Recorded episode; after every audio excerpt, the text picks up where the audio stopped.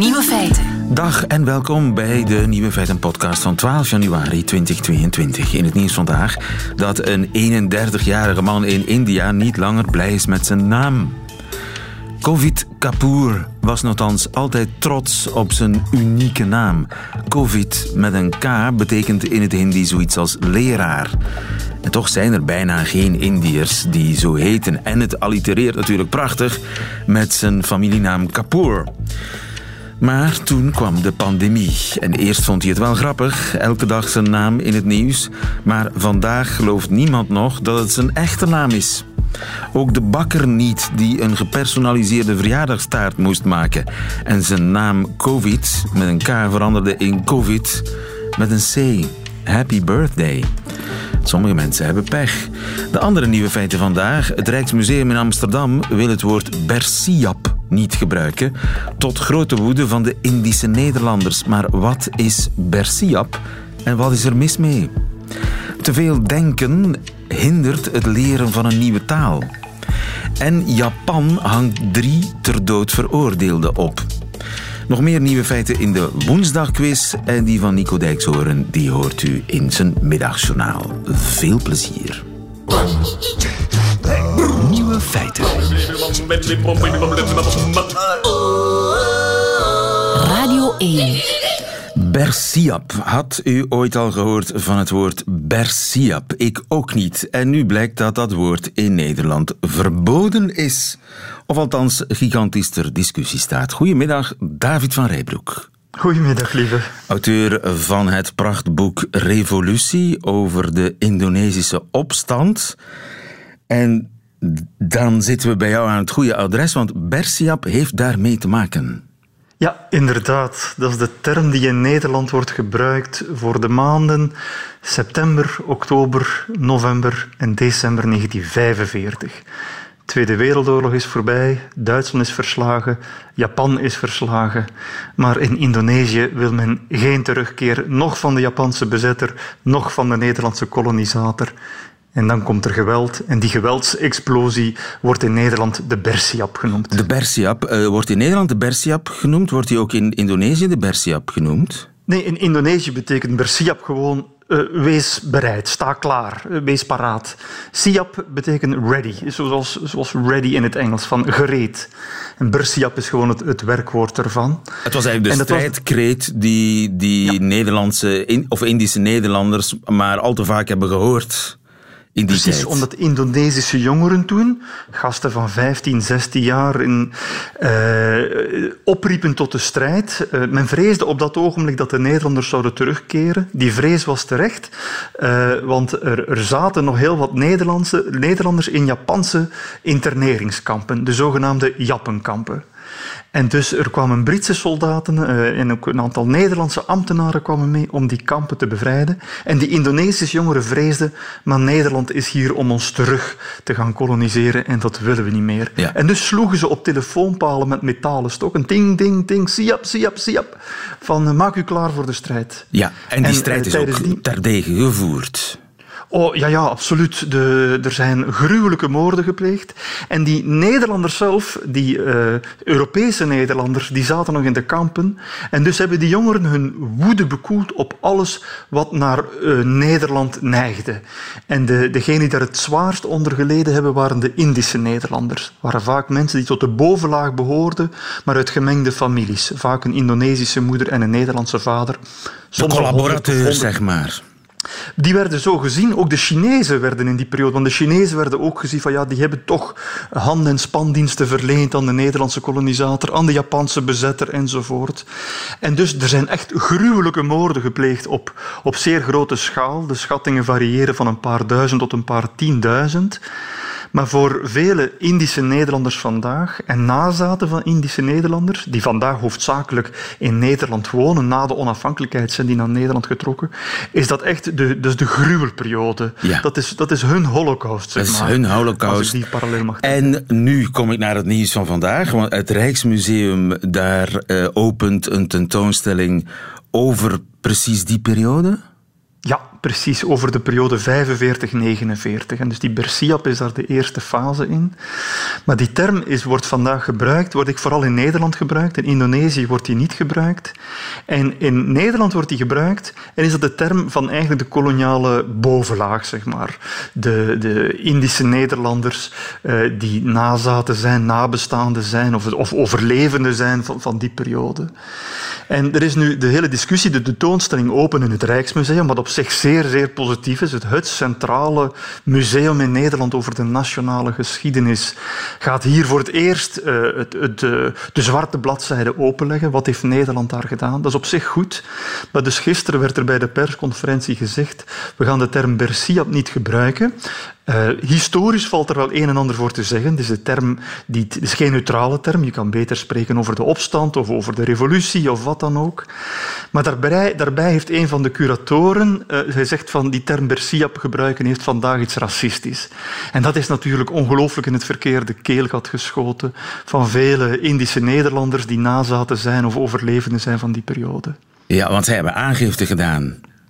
Ja, dat heb ik ook gelezen. Dat ze dus die, de curator nu voor de rechter willen dagen. Uh, we zullen moeten zien hoe de Nederlandse rechter daarmee zal omspringen. Maar ik, ik heb, ja, dat ligt heel erg gevoelig in Nederland. Die Indische Nederlanders, er zijn er na de onafhankelijkheid 300.000 naar Nederland uh, teruggekeerd of gekeerd. Velen waren gewoon in Indonesië geboren. Vandaag zijn dat ongeveer 1,2, 1,5 miljoen Nederlanders. Dus dat is bijna ja. 10 procent van, van en, het land. En dat zijn ook witte mensen. Daar zitten ook witte mensen tussen. Oh ja, iemand als Geert Wilders bijvoorbeeld is het klassieke voorbeeld. Hij is echt zo... Wat men, de, de, de schelterm die wordt gebruikt, en, en ik gebruik die met weerzin, is Indo. Maar die worden ook vaak intern gebruikt. Indo, Indische Nederlanders, Indo-Europeanen.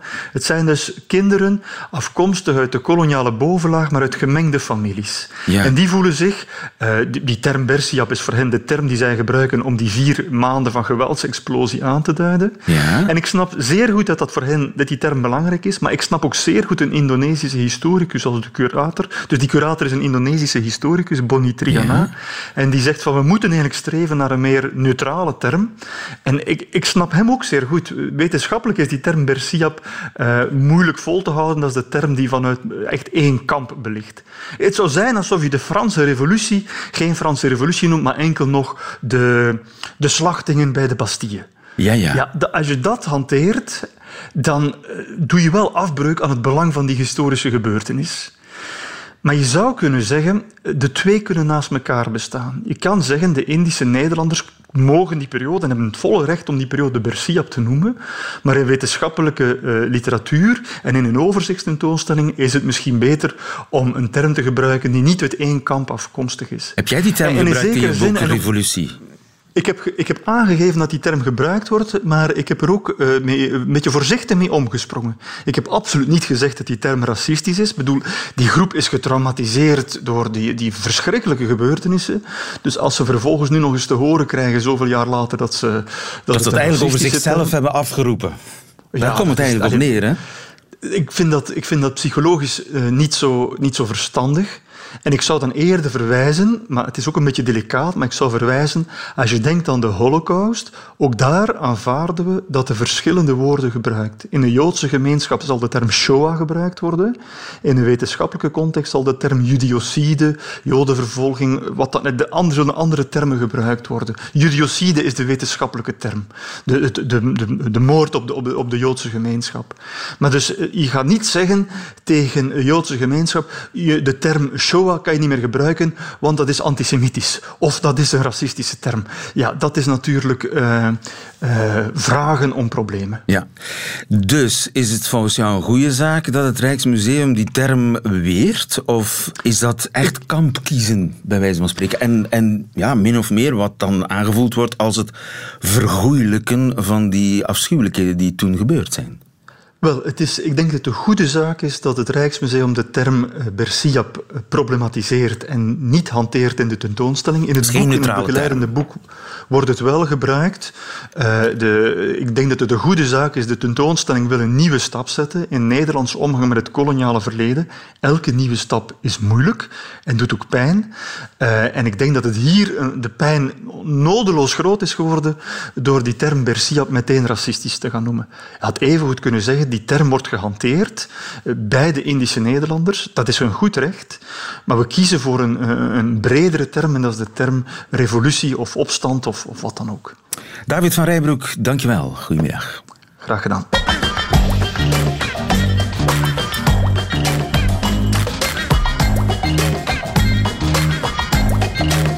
Nieuwe feiten. Kinderen die leren een taal spelenderwijs. Ze kunnen er soms twee tegelijkertijd leren. Ik ken een jongetje van acht, dat spreekt perfect Pools en Nederlands. Alsof het niets is. En dat komt omdat zijn hersenen nog niet volgroeid zijn. Want zo blijkt, denken, te veel denken, hindert het leren van een taal. Eleonore Smalle, goedemiddag. Uh, goedemiddag. Eleonore, je bent eh, postdoctoraal onderzoeker experimentele psychologie aan de Universiteit van Gent. En volgens mij heb je experimenten gedaan met volwassen mensen om te kijken of ze ook op kindse wijze, zeg maar, een taal kunnen leren. Ja, dat klopt. Uh, wij hebben eigenlijk een hele reeks experimenten gedaan, uh, waarbij we ook vooral gebruik maken van transcraniële magnetische stimulatie. Dus dat is eigenlijk um, een techniek uh, waarbij dat we de activiteit in bepaalde gebieden van de hersenen verzwakken en dan kijken eigenlijk wat dat doet, dus in mijn geval met um, bepaalde aspecten van cognitie, zoals het leren van een taal. En welk deel van de hersenen moet je dan met een magneet uitschakelen? Wel, wat wij eigenlijk vooral hebben gedaan, zijn de prefrontale uh, gebieden uh, uitgeschakeld. Dus dat zijn eigenlijk de gebieden, een beetje het coördinatiecentrum voor onze bewuste functies, zoals planning, cognitieve flexibiliteit, maar ook bijvoorbeeld geheugen, abstract denken en uh, aandacht. Ja, al de dingen die bij een kind nog niet aanwezig zijn eigenlijk. Ja, Klopt. Um, eigenlijk uh, zijn dat eigenlijk de gebieden die zich pas ten volle ontwikkelen vanaf uh, de start van de puberteit. En dus door die met een magneet te verzwakken, die prefrontale cortex, zou je kunnen checken of mensen die al volwassen zijn, toch op een kinderachtige of kindse manier een taal kunnen leren. En hoe, hoe, hoe doe je dat in een experiment? Wel, wat we eigenlijk hebben gedaan is um, een beetje het, um, de allereerste aanraking met taal uh, nagebootst in het lab. Um, dus wat we eigenlijk hebben gedaan is, we hebben onze deelnemers naar een natuurdocumentaire laten kijken en tegelijkertijd hoorden ze eigenlijk een continue stroom van spraakklanken. Turks bijvoorbeeld? Ja, bijvoorbeeld. Een, dus een taal die je totaal niet kent. Ja, dan hoor je eigenlijk gewoon een continue reeks van geluiden en je hoort geen um, spaties of pauzes tussen woorden, zoals dat je bijvoorbeeld in een geschreven tekst witregels ziet. Ja. Dat hoor je niet in taal. En als een kindje naar een taal luistert, hè, een jong babytje bijvoorbeeld, hoort hij ook gewoon een continue reeks van uh, geluiden. Maar er, zijn natuurlijk wel, er komen wel natuurlijk patronen in voor. Hè. Woorden zijn bijvoorbeeld klanken die altijd samen voorkomen. Aha. Dus wat hebben wij ook nagebootst in het experiment? Hè, dus die klanken die dat wij aanboden aan onze deelnemers waren ook klanken die af en toe samen voorkwamen. Um, en dat is eigenlijk het, wat, we, wat we eigenlijk proberen te stimuleren naar wat dat kinderen ook, als ze voor een allereerste keer in aanraking komen met een nieuwe taal, dan is het de eerste stap in taalleren eigenlijk het leren herkennen van woorden. Het leren herkennen van klanken die altijd sa samen vaak voorkomen. Zoals het dus woord mama bijvoorbeeld, dat dat vaak terugkomt. Ja. Of papa. Ja, Exact. Dus dat zijn ook de klanken. Dus een babytje die eigenlijk um, de moedertaal hoort. De eerste stap in taalverwerving is eigenlijk het leren herkennen van inderdaad klanken die samen voorkomen, want dat zijn nieuwe woorden. En dat, de volgende stap zijn eigenlijk die woorden gaan associëren met dingen die ze eigenlijk in hun nabije omgeving zien. En dus je hebt geëxperimenteerd met mensen die met magneten hun hersenen half lam werden gelegd en mensen die dat niet uh, hadden, zo'n magneet op hun hersenen. En uh, is er een verschil tussen beide groepen in het herkennen, het snel herkennen van die woordenreeksen, die patronen? Ja, dus we hebben twee dingen eigenlijk gedaan. We hebben zowel met EEG de hersenactiviteit gemeten, als eigenlijk na um, de natuurdocumentaire, nadat ze eigenlijk die klanken hoorden, hebben ze ook een testje voorgelegd. En allereerst bij de hersenactiviteit zagen we dat de mensen die eigenlijk, waarvan die prefrontale cortex eigenlijk verzwakt werd, zagen we eigenlijk dat die volwassenen, dat hun hersengolven uh, mooi begonnen te synchroniseren met die patronen in die taal. Dus met die herhalende klanken. En in het testje achteraf zagen we ook, dus ze kregen telkens klanken te horen en ze moesten aangeven of ze die klanken herkenden. En zagen we dat de deelnemers, van wie dat die prefrontale activiteit eigenlijk verzwakt werd, um, zagen we dat zij eigenlijk veel uh, meer klanken herkenden, maar ze konden niet aangeven waarom ze het herkenden. Ja. Terwijl de andere deelnemers minder klanken herkenden, maar wel um, het eigenlijk zich ook herinnerden. Uh, en dat was voor ons eigenlijk het teken dat um, in het onbewust brein we eigenlijk, dat dat eigenlijk een belangrijk brein is voor die eerste aanraking met een nieuwe taal. Dus dat bevestigt de theorie dat uh, kinderen makkelijker talen leren omdat hun actief denkvermogen, zeg maar, ik noem het voor het gemak die prefrontale cortex, dan maar het actief denkvermogen, omdat dat nog niet ontwikkeld is, zou je op die manier dan eigenlijk ook uh, op, op latere leeftijd een taal makkelijker te kunnen leren door ja, daar niet te veel over na te denken? Vooral voor die eerste uh, processen in taalverwerking. Hè. Het vertrouwd geraken met klank, het vertrouwd geraken met nieuwe woorden van een taal, dat doe je eigenlijk best onbewust. Met minder aandacht, met minder uh, analytisch denken. Uh, dat doe je eigenlijk best door je onder te dompelen in die klanken, terwijl je bijvoorbeeld iets anders aan het doen bent. Aha. Vanuit een evolutionair standpunt zou je ook kunnen afvragen waarom hebben we dan een bewust brein nodig? Wel, natuurlijk voor de meer complexe aspecten van taal leren heb je natuurlijk weer uh, heb je nood aan dat bewust in de volgende fases van taalleren is het belangrijk ook dat je geheugen af en toe inschakelt, dat je aandacht af en toe inschakelt. Allee, bijvoorbeeld door um, een associatie willen leggen tussen een klanken en een bepaald uh, object in de omgeving, maar ook bijvoorbeeld voor het leren van uh, grammatica, van complexe syntax.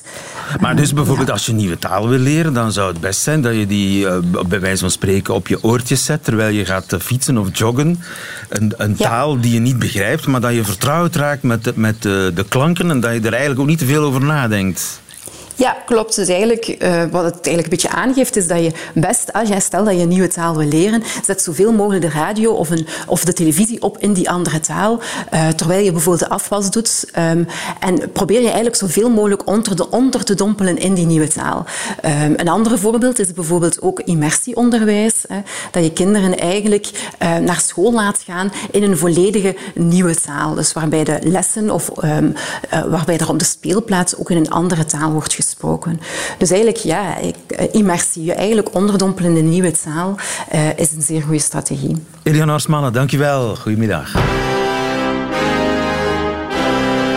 Nieuwe feiten.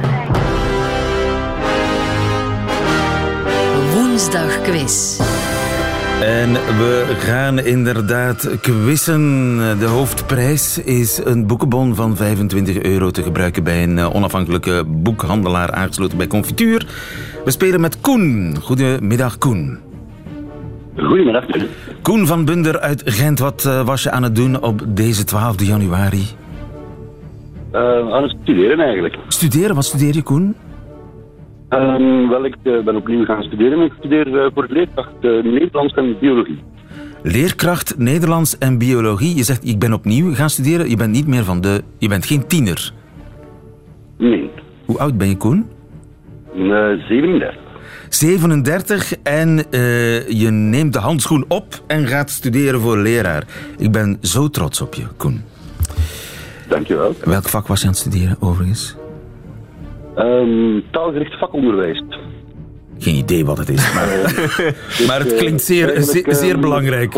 Uh, Koen, je speelt tegen Patrick. Dag Patrick. Goedemiddag. Patrick Loods uit Mol. Het zijn Gent uh, versus De Kempen vandaag. Patrick, waar was jij mee bezig? Ja. Ik uh, was de lijn aan, aan het werken met de bus van, van de lijn. oh, je bent chauffeur bij de lijn? Ik ben chauffeur bij een onderaannemer van de lijn en ik heb nu even pauze tussen twee lijnen tussendoor. Lastige klanten al gehad vandaag, Patrick? Nee, nee, nee, nee, nee. dat valt nooit mee tegenwoordig. Goed, ik ga dus jullie eh, kennis testen van vier nieuwe feiten. Ik begin bij Koen, die zich het eerste heeft gemeld. En zolang hij juist antwoordt, blijft hij aan de beurt. Bij een fout antwoord gaat de beurt naar Patrick. Wie het laatste nieuwe feit goed kent, die wint deze quiz. Dat zijn de spelregels. Jullie zijn er klaar voor? Ja.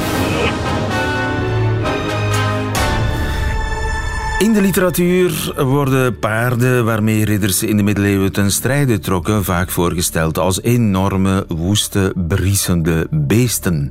Damp uit hun neusgaten, dat soort dingen. Nieuw onderzoek stelt dat beeld bij. Want uit dat nieuwe onderzoek blijkt A. dat zij blaten als een schaap, die paarden. B. zij ongeveer even groot waren als een pony vandaag. C. Dat die woeste krijgspaarden na botanalyse eigenlijk uitgestorven koeien zijn. Een uitgestorven koeiensoort. A, B of C, Koen? Ik ga voor eh, de grootte van de pony, voor B. Dat is helemaal goed. Heel chic. Ja, inderdaad. Dus die ponies, hè, ze hebben 2000 potresten van eh, paarden, krijgspaarden, tussen de 4e en de 17e eeuw gebruikt, geanalyseerd. Het team van archeologen en historici om dan tot de conclusie te komen dat de overgrote meerderheid niet groter was dan anderhalve meter, wat dus ja, neerkomt op een pony anno 2022. Zit geschiedenis in je lessenpakket, Koen? Vanaf nu wel. Uh, nee, maar het, leek mij ook een ontzettend grappig gezicht eigenlijk. Ja, inderdaad. Maar uh, als je ooit een, een, klas stil moet krijgen, dan kun je dit verhaal vertellen. Gegarandeerd hangen ze aan, aan, je lippen. Vraag 2. Ik blijf bij jou, Koen. Dit weekend moest de Nederlandse politie uitrukken omdat er langs een snelweg emmers met drugsafval zouden liggen. Maar wat bleek er na onderzoek aan de hand? A.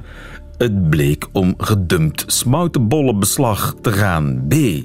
Het was gewoon de verf waarmee wegwerkers nieuwe markeringen wilden plaatsen. C. Het was kippenmest die een nabijgelegen boer daar had gedumpt. Koen, wat denk je? Um, A, smout. Dat is helemaal goed.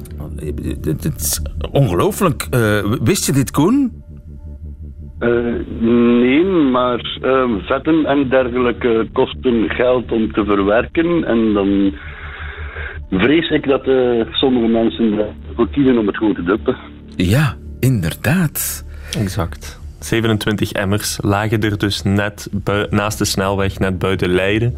Politie is daarop afgegaan op, uh, en belde dan de brandweer van ja, we denken dat het hier om drugsafval gaat. Maar wanneer de brandweer kwam en nader onderzoek pleegde, bleek het dus ja, gewoon oliebollen, ofwel smoutenbollen, beslag te zijn. Ja. Dat daar gedumpt werd. Ja, nog een restje van uh, Oudjaarsavond.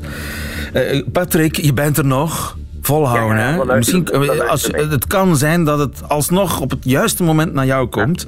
Maar ik blijf voorlopig bij Koen. Een eh, Britse le- le- e- sorry, vraag 3. Een Britse energieleverancier die eh, heeft tips voor zijn klanten om in deze ja, dure winter warm te blijven. Welke suggestie deed die Britse energieleverancier niet? Dus het gaat om welke suggestie, welke tip dat bedrijf niet had voor zijn klanten. A. Knuffel uw huisdier. B. Laat de ovendeur openstaan zodra u klaar bent met koken. C. Ga een uur vroeger slapen. Welke tip had dat bedrijf niet voor zijn klanten? Koen. Ehm C. Ik ga een uur vroeger slapen. Dat is helemaal goed. Volgens mij is er... Jij, jij weet zeker dat er geen fraude aan de hand is, eh, want dit hebben we nog nooit niet, meegemaakt. Zeker. Jawel, één keer. Oh, we hebben dat al eens een keer, meegemaakt.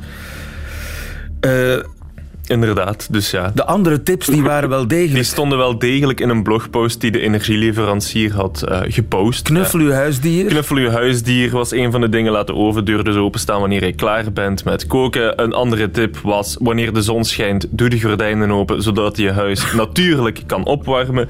Eh, doe turnoefeningen was er ook één. Dus ja, allemaal heel misplaatste, tip, eh, misplaatste tips dus in tijden waarin de energieprijzen enorm aan het stijgen zijn. Vraag 4, Koen. Make or break vraag. Wat ontdekte nieuw baanbrekend onderzoek bij de capybara, het grootste knaagdier ter wereld? Wat ontdekte dat onderzoek? A. Die dieren hebben in, naar verhouding grotere hersenen dan mensen. B. Ze kunnen een achterwaartse salto. C. Ze genieten van een jacuzzi. En toen werd het stil in Gent. Ja, we gaan een zot doen, we gaan voor de jacuzzi. Dat is helemaal goed. Hoe, hoe noem je dat? Zo een, een foutloos parcours? Home run. Een home run.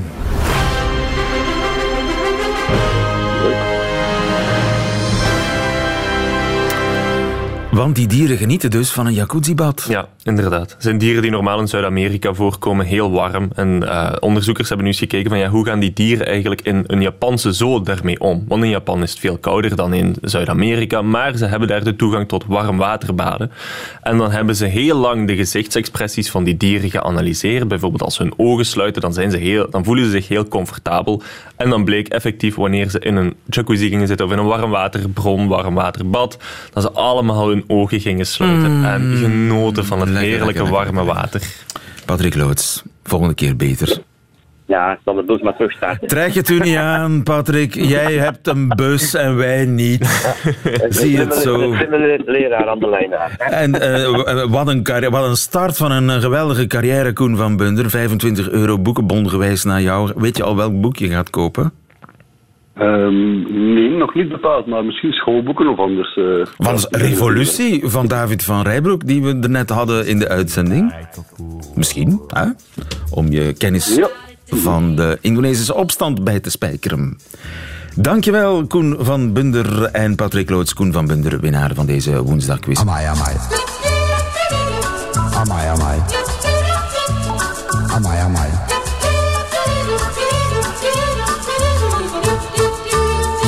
feiten. In Japan, wat toch een heel beschaafd land is, zijn er drie mensen geëxecuteerd. Dimitri van Overbeke, goedemiddag. Goedemiddag.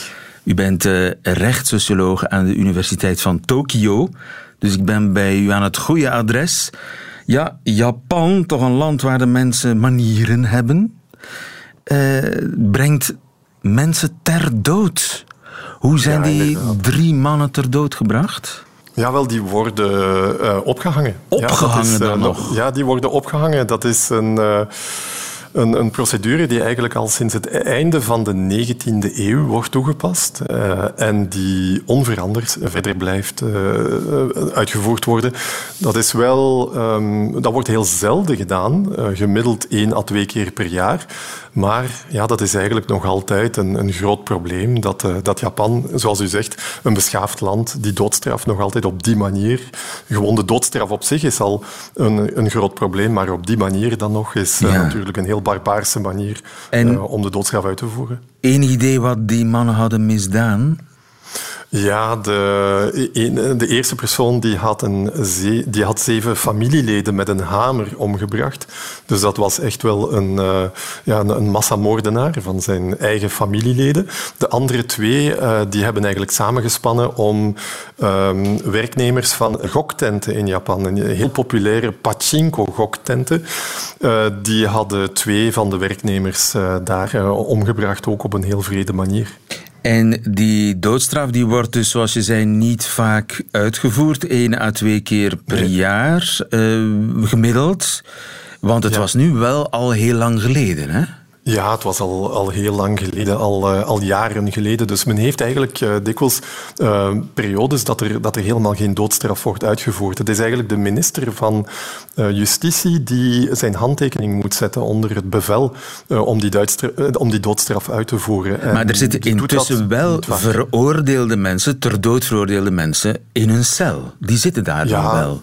Ja, ja, ja. dus eh, Japan heeft een 130-tal eh, personen die wachten eigenlijk op hun executie. En als men ter dood veroordeeld wordt in Japan, dan heeft men eigenlijk meer kans om te sterven van, van, van ouderdom eh, of, van, of van ziekte dan van de executie zelf. Dus men kan eigenlijk ook eh, ehm, ehm, telkens een aanvraag indienen voor een nieuw proces. En de duurtijd van het behandelen van die aanvraag is gemiddeld zeven jaar. En dan eigenlijk telkens weer aanvragen. Dus degenen die, die die geëxecuteerd worden, dat zijn de personen die ehm, zo'n aanvraag niet indienen en die uitgeprocedeerd zijn. Ja. en die worden dan redelijk snel teruggebracht. En redelijk snel in dit geval, ja, dit, de, de meest recente executie, dat was eigenlijk een moord die gepleegd was in 2003 en 2004. Dus dat heeft toch al ook bijna twintig jaar geduurd voordat zij worden geëxecuteerd. En weten die mensen vooraf wanneer ze naar de strop moeten? Nee, en dat is ook wel een, een heel groot uh, probleem natuurlijk, vanuit het standpunt van mensenrechten bekeken, uh, omdat zij krijgen s ochtends uh, te weten dat ze diezelfde dag terechtgesteld zullen worden. ik heb ook in de jaren tachtig is, is, er een, een, heel groot incident geweest, omdat er dan vijf ter dood veroordeelden die al langer dan dertig jaar wachten op, op hun terechtstelling, die eigenlijk door DNA-onderzoek onschuldig bleken te zijn. en een van die personen die uh, dan uh, vrijgelaten werd, die heeft gezegd dat s ochtends, als hij hoorde dat de, de, dat de bewakers zijn ontbijt brachten, dat dan het angstzweet altijd uitbrak. Ja. Omdat hij dacht, ja, mijn dag is gekomen. En gewoon ja, die onwetendheid van wanneer die terechtstelling zal gebeuren, die is, ja, dat is een ware marteling. Krijgt de familie dan een telefoontje? Ja, de familie hoort pas dikwijls na de terechtstelling uh, dat het familielid is terechtgesteld. Er is zelfs een verhaal bekend ja, van, een, uh, van, van een familie die bezoek bracht aan, uh, dus aan de ter dood veroordeelde en die te horen kreeg dat die het te druk had die dag en die dus het familielid niet kon ontmoeten. De volgende dag gingen ze weer naar de gevangenis en daar kregen ze dan te horen dat de terechtstelling de vorige dag had plaatsgevonden. Dus het is pas eigenlijk ja, na de terechtstelling dat men het hoort. Jeetje, maar En- dat is toch echt middeleeuws? Dat is middeleeuws. Dat, dat is eigenlijk ook een, een systeem dat net in de overgang van de feodale periode naar het meer moderne strafrecht, dus in de 19e eeuw, eh, werd ingevoerd en, en niet is aangepast. En, en dat is natuurlijk een, eh, een, een heel groot probleem, ook bijvoorbeeld in de onderhandelingen tussen, de, tussen Europa en Japan, eh, die betere relaties wensen uit te bouwen door een vrijhandelsakkoord en door allerlei politieke relaties en, militaire relaties die ze willen verdiepen. En, en ja, het grote punt eigenlijk van die relatie tussen Japan en, en Europa is dat ze altijd zeggen dat ze dezelfde waarden delen. Dat is eigenlijk altijd het, de slogan eh, in die relatie tussen beide landen. Maar heel duidelijk is dat er één waarde zeker niet gedeeld wordt.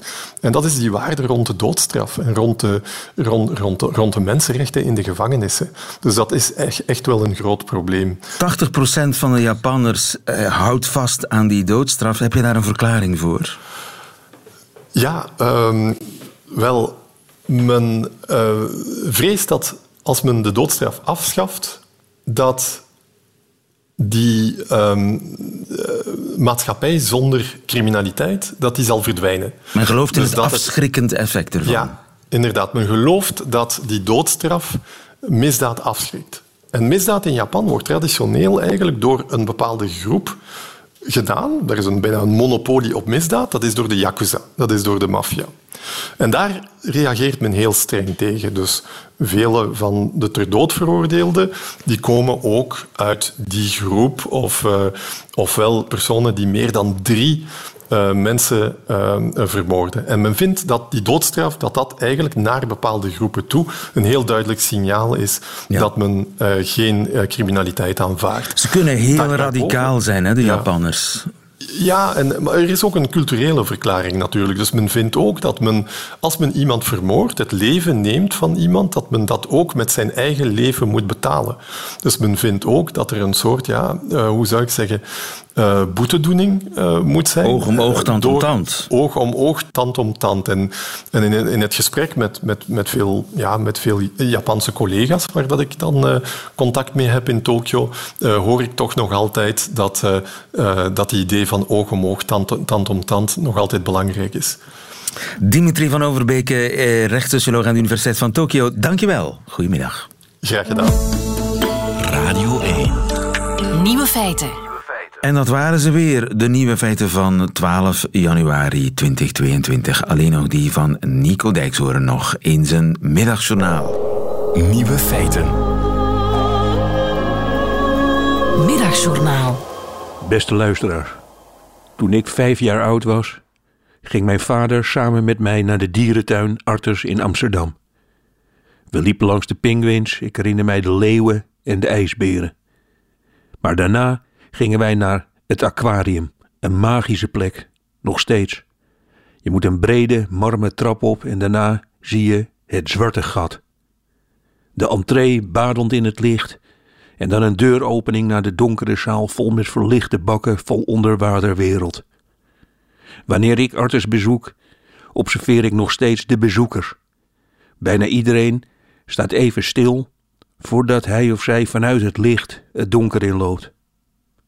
Het is een beetje te vergelijken met te laat een bioscoop inkomen struikelen. Al die verlichte hoofdjes en het wanhopig zoeken naar een lege stoel. In het aquarium was het anders. Alle mensen die even stoppen op de grens van donker en licht, die doen dat omdat ze iets zien wat ze nog nooit hebben gezien. Een donkere zaal en al die verlichte bakken vol met bewegende kleur. Ik weet nog precies wat mijn reactie was toen ik vijf jaar oud was. Ik stond enige tellen stokstijf in de deuropening. Ik kneep in de hand van mijn vader, liet hem daarna los en daar ging ik. Op weg naar dertig keer het paradijs op aarde. De vissen vlak voor mijn hoofd, het koraal, zeepaardjes die voorbij zweefden. En opeens was dat over. Waar was mijn vader? Ik zag tientallen schimmen. Ik riep hem. Ik begon van aquarium naar aquarium te rennen en ik trok wildvreemde mannen aan hun jas. Waar was mijn vader? Ik herinner mij heel goed het moment dat ik begon te huilen. En dat werd al snel schreeuwen. Ik herinner mij ook heel goed het radeloos zoeken. Dat zit er nog heel diep in. Ik weet precies hoe het is wanneer je denkt voor altijd alleen te zijn. Vreemde mensen ontfermden zich over mij. Pas na vijf minuten angst verscheen mijn vader opeens. Nu zou ik voor altijd gelukkig zijn. Maar luisteraars, dat laatste dat klopt niet helemaal. Mijn vader heeft daarna regelmatig aan mensen verteld dat hij zich toen had verstopt. Hij had mij huilend zien zoeken, naar hem. Pas toen ik echt wanhopig werd, kwam hij tevoorschijn. Mijn vader lachte altijd heel hard wanneer hij het verhaal vertelde. En ik zat daar vaak vlak naast. Nu, 56 jaar later, komt mijn dochter vanmiddag naar Leiden. We gaan samen wandelen. Ik zal van iedere seconde genieten. Ik zal zien hoe zij loopt wanneer ze gelukkig is. Alleen het idee al dat ik mij vanmiddag verstop en kijk hoe ze moet huilen, doet mij rillen. Luisteraars, wat was er in godsnaam met mijn vader aan de hand?